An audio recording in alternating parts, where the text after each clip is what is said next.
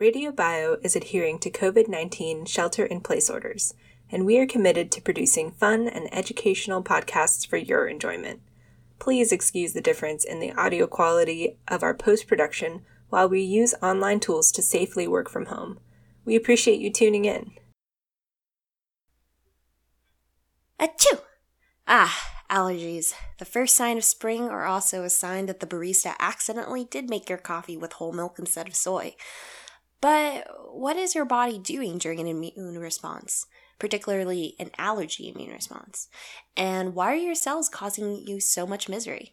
Well, join us this week as we dive into the fascinating roles that our immune system plays during allergic responses with Dr. Richard Locksley. Don't know much biology.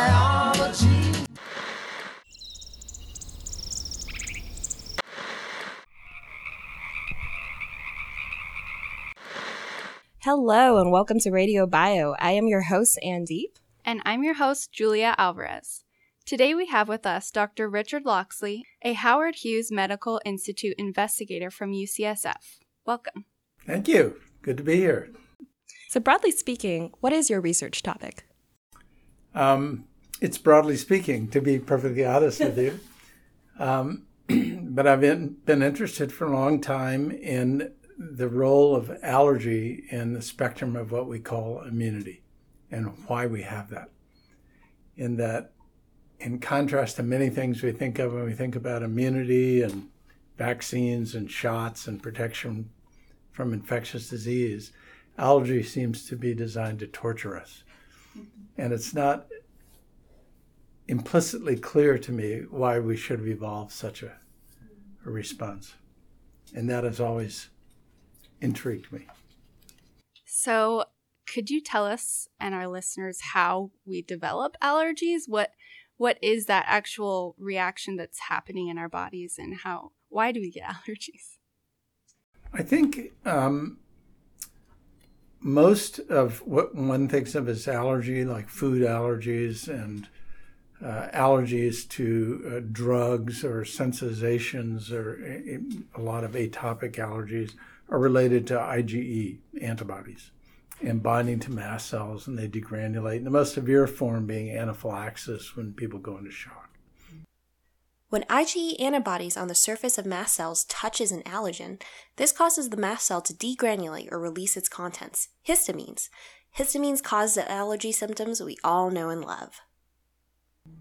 I think on top of that are all of the allergic diseases like asthma, atopic dermatitis, that are typically diseases of childhood that have become very prevalent in the world nowadays and have spawned a lot of intrigue because of the increase in prevalence having occurred much more quickly than could be accounted for by genes.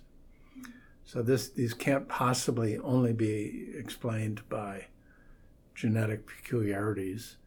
Um, this is something about the way we have outrun our genetic makeup, the way we develop, the, the way we we differentiate in a modern world in ways that we're reacting to otherwise benign things in pernicious ways.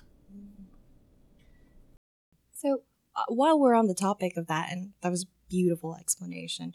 What are some misconceptions that you commonly hear about how the public talks about allergies versus how you as a researcher understands allergy? When I was in school, I went through a period of about fourth grade to sixth grade where I wasn't a particularly imaginative kid. And every day I made a peanut butter and jelly sandwich and a orange. I took to lunch every day for almost three years to the consternation of my parents, but they let me do that. By the time my two twin daughters went to school, peanut butter was outlawed. So this is way past genomes, right? This is in one generation, it's been outlawed. Now, part of the outlawing is for good reason that food allergy to peanuts has become quite common, and people who have severe allergy to peanuts can get anaphylaxis, have a severe reaction, and, and rarely, but horribly, uh, die um, with exposure.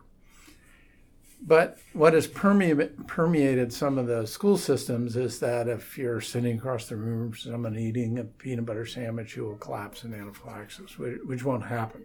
But of course, what does happen is kids share a peanut peanut butter cookie or a peanut butter cracker or who knows what, and and so stuff happens, and the schools are kind of left ha- having to, to throw down the gauntlet and just say we we need we just need to protect everybody and eat your peanuts at home or whatever it might be, and that's fine, but.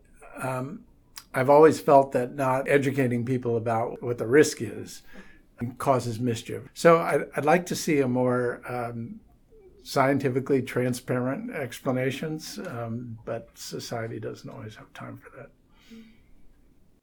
So, how much of this do you think accounts to the exposure to these things when we're young and how it relates to developing these allergies? Because I've heard that um, they outlawed peanuts and then that actually resulted in more peanut allergies because young children weren't being exposed to the peanuts.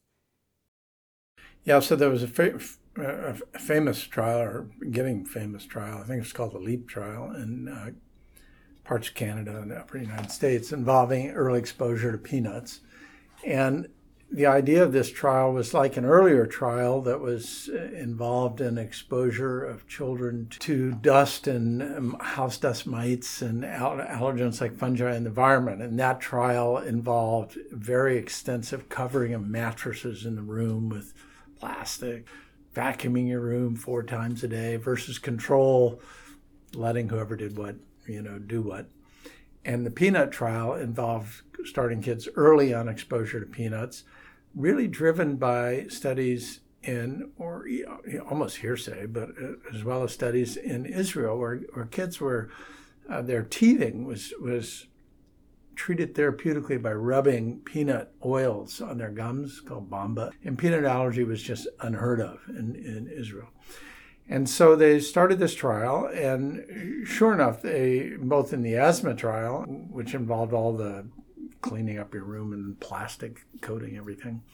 And in the, the LEAP trial, which is the peanut exposure, the people exposed earlier, those people were more protected than the people who were kept super hygienic. And so the idea is that there are likely to be developmental windows. What Dr. Locksley tells us about the study of peanut exposure shows us how malleable our immune systems are at early life. It highlights the important aspect of exposure during this quote unquote developmental window, where we shift from relying on the immune protection we were seeded with during gestation and possibly through breast milk to our own immune systems taking the wheel and learning how to protect us on our own. And there is a lot for our immune system to learn about what is a threat versus what is not a threat. He mentions that it's likely that this developmental window can be skewed by the things we are and are not exposed to.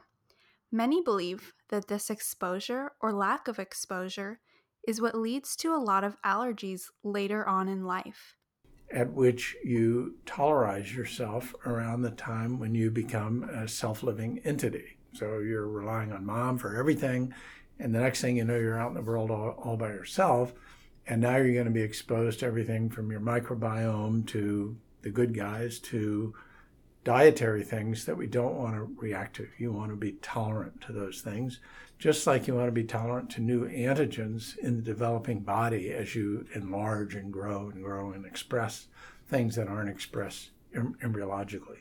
Think of rods and cones in the back of your eye that never have seen light until the day they turn on and begin to function and express things and do things. So the developmental window post birth is, is huge, and it's clearly a lot different than the way it was when our genes evolved. And I suspect that a lot of allergy and asthma that arises in childhood is reflecting a differentiative window that has been altered by rates of exposure from mom from the environment, from food, from the way we're exposed to things we never evolved to see, like plastics. No, nowhere in our genome did we ever evolve to see plastic. And I'm here drinking water out of a plastic bottle. and I'm pretty sure there's probably some plastic in the liquid. That's mm, that's great. Well, um, just to shift gears back towards research a little bit, we talked about all these really great theories and observations that have led to these trial experiments to examine the root of allergies. So I wanted to ask you what are some of the techniques involved in your field of research and if you'd like to share any of your particular favorite ones, whether you're they're your favorites to do in the lab or they're your favorites to like um, see data and results from. I think um, just considering the circuitous route by which I even got interested in asthma is, is something to think about as, as we think about how this field has gone. Um, I, I started working when I was uh, a postdoc at the University of Washington in a laboratory that was looking at the way certain intracellular organisms were killed. And an unknown reviewer at that time, when the first manuscript came back, which showed that interferon gamma, which is this activating cytokine that makes macrophages cytocidal and kill this thing. Interferon gamma is a cell signaling molecule that alerts immune systems of certain infections, for example, viral infections. Um, kill this thing in a certain compartment of the cell uh, but they wondered if there were other organisms that might be in different compartments of the cell that might be treated differently. And they suggested that I look at an organism that was contained in a lysosomal granule, was different than where this other organism was. That was Leishmania. I knew nothing about it. I started reading about Leishmania. What was interesting about it is this particular parasite had these very genetically oriented outcomes in mice, where some strains of mice would turn over and die with very few organisms, and other strains of mice would completely heal the lesion and would be uh, immune to reinfection. And I started to get very intrigued by these outcomes because it was becoming very clear that it was the immune response talking to, to the macrophage that was setting up the tone. And there was something that seemed to be wrong with the aberrant about the immune response in these strains of mice. So using different approaches, we could show that, that one that the helper T cells in one strain of mice were protective and the other they were detrimental. T cells, which you can learn all about in our episode with Dr. Ellen Rothenberg, are immune cells that can be specialized to fight various infections. And it was driving us crazy at the time because the protective ones clearly made this interferon gamma response that looked like it did the right thing. And the other one, we were beginning to probe for what it made. And around that time, a group at DNAX, which is a biotech firm, had been studying a bunch of T cell clones out of their freezer. And they had a bunch of probes to look at what these clones made. And they found there was two types of T cells, or what became to be known as Th1 cells and Th2 cells. And they could use these various probes and that identified the second clone. And in no time at all, I could figure that this outcome was due to these two outcomes in mice. So at that point, I, everything kind of went sideways, and the whole kind of field of cytokine biology became consumed with how T cells work and what they do. And that's where the allergy thing began to back up because as the allergy locus began to be explored and what cytokines they make, IL 4 is right front and center in, in this thing. And it became more and more confusing why you would make this T cell that in this strain of mice was so detrimental. And of course, that was the T cell that later came to be associated with allergy in both humans and mice and heavily associated with allergy does. And now major drugs in allergic disease in humans target those cytokines successfully in allergic disease. Um, but I was lucky enough to have a PI that said, "Why don't you read up on this? And you know, if you're really interested in it, I'll let you do it." His his lab didn't do any of that stuff, and he let me just pursue it as just a biologically interesting question. And I think what really changed the field was the identification of innate lymphoid cells. ILC2s, or type 2 innate lymphoid cells, are cells that were discovered to be somewhat similar to T cells and are specialized just like T cells these specifically have been found to be important for allergy responses. But innate cells don't have those kinds of recognition receptors providing a clue into how the system may have originated to talk with the body through endogenous signals rather than be subverted by external signals. So I think the discovery of innate lymphoid type 2 cells are called now, ILC2s, really altered the way we think about allergy and asthma. And I, that really changed the whole direction of our lab and the way we think about allergy and what it does. So, on the topic of research and genetic tools, you're very well known for pioneering the first genetically engineered reporter mouse. Could you explain for our listeners what this tool is and how it's useful for not just studying immunology, but other fields as well? So, one great thing about the mouse system is one, it's so genetically characterized, and uh, two, that it's been uh, set up and, in characterized strains that allow you to control for a lot of other things that we can't control for in outbred populations like humans. The problem with cytokines is that we knew right away that cytokines like IL 2, the different names, and the ones like TNF, and ones like eh, eh, every name of CSFs, they have names that defy logic. Uh, even though there's a nomenclature that is official, that's rarely used, and the poor public, of course, can't keep up with these things. But as I indicated earlier, you have to remember that uh, the support of bone marrow transplantation and cancer therapy wouldn't be possible without growth factors to support bone marrow recovery. Those growth factors are cytokines. Cytokines are the messenger molecules of the immune system. They travel all across our bodies and tell our immune cells what to do. Growth factors are specialized messenger molecules that tell various cells to grow and proliferate. So these are the language, the Rosetta Stone of how cells communicate in the body, not only among immune cells, but immune cells to the rest of the body. And when those are disrupted, you get into, you, you have lots of problems. The problem with those is that the receptors are very widely expressed on many cells, and the cells are only transiently, ex- the, the, the proteins are only transiently made because they have very potent biologic effects. So they're consumed very rapidly, meaning they can be very hard to measure. So we set out some years ago, and we was really Marcus Morrison lab. It came over from Germany. He had been in a lab that was tracing genetic markers in the nervous system where they were really developed to be used. And we kind of altered that to put a fluorescent protein from green jellyfish that was developed by people at, at uh, Columbia, won a Nobel Prize.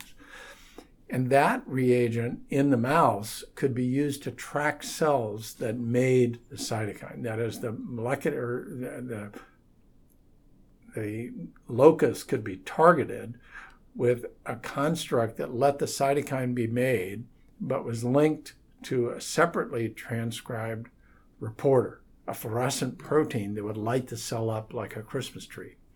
And there are a number of different colors that over time have been used by many people.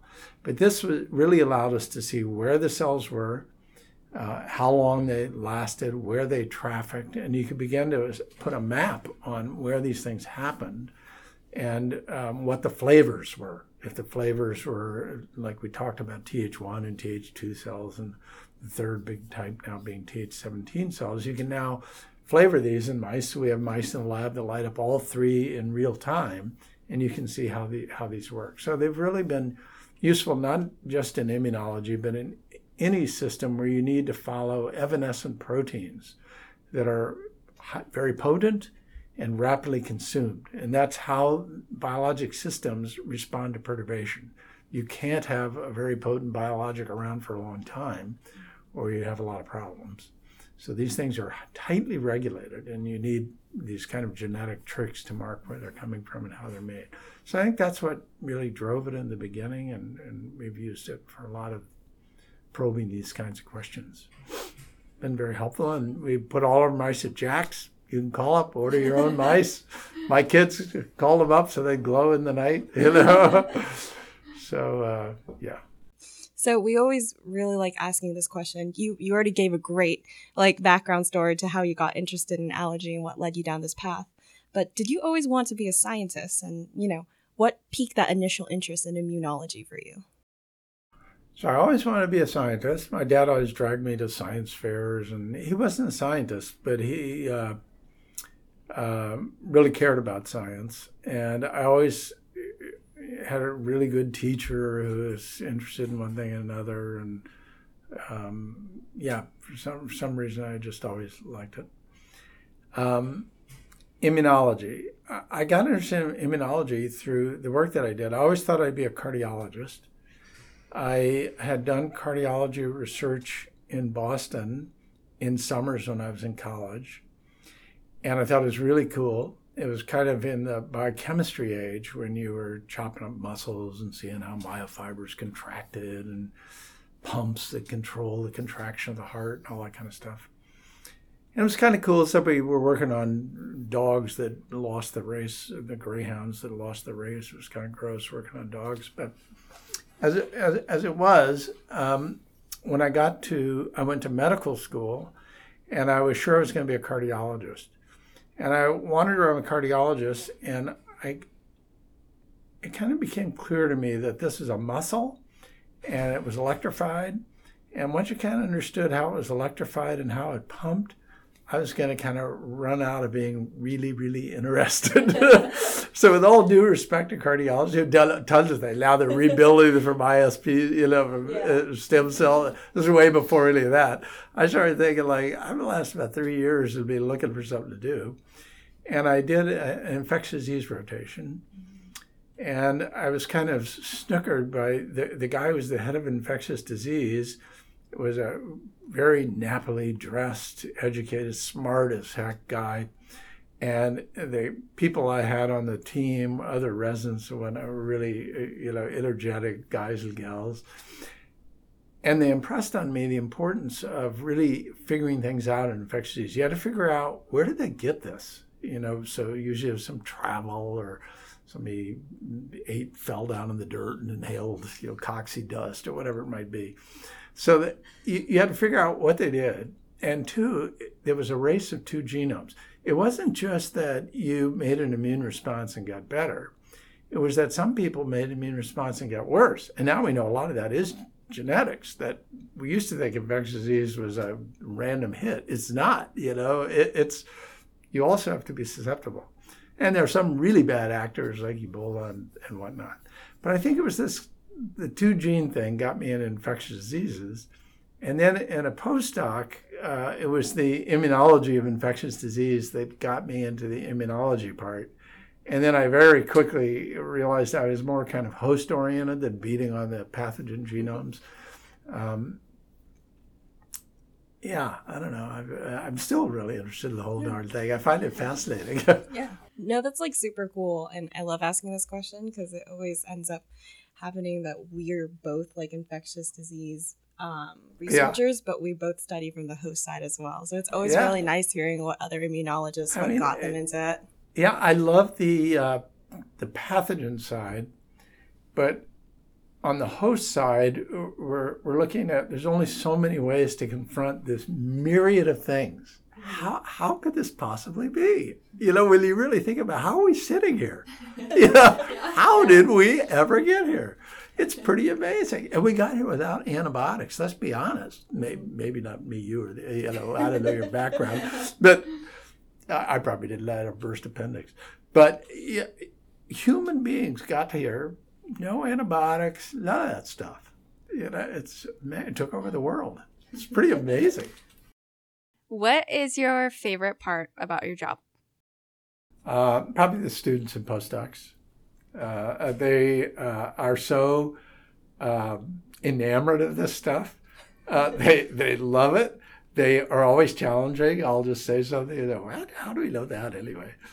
Um, they keep you on your toes. Uh, they are fearless. They go after areas of th- things I wouldn't otherwise explore. And of course, they're networked with all their buddies and they're off talking in other labs about, oh, they're doing all this other cool stuff. Why don't we go do that?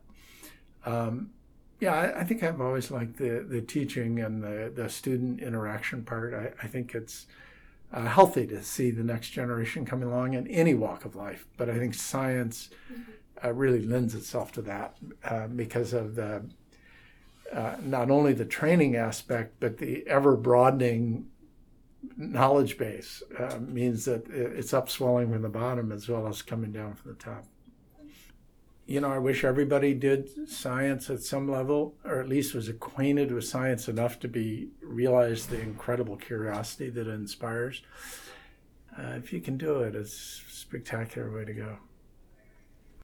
So, thank you, Dr. Locksley, for being here with us. This has been a great uh, interview, and we've really enjoyed having you here. Mm-hmm. Really enjoyed it. Thank you both. And as always, this has been Radio Bio Listen to Life. Next time you feel an itch in your nose at the first hint of springtime, you can thank your hardworking immune cells for trying to protect you from what they think is a life threatening gust of pollen. This episode of Radio Bio was produced and edited by Yamari Vasquez. The interviewers are Julia Alvarez and Ann Deep. The artwork is by Anne Deep. Radio Bio is produced by graduate students at the University of California, Merced. Support for Radio Bio comes from the Quantitative and Systems Biology Graduate Group, the School of Natural Sciences, and the Graduate Division at UC Merced. You can help support Radio Bio's mission of increasing scientific literacy in California's Central Valley and beyond by donating at giving.ucmerced.edu slash radiobio. Find out more about our mission, events, and podcasts at www.radiobio.net.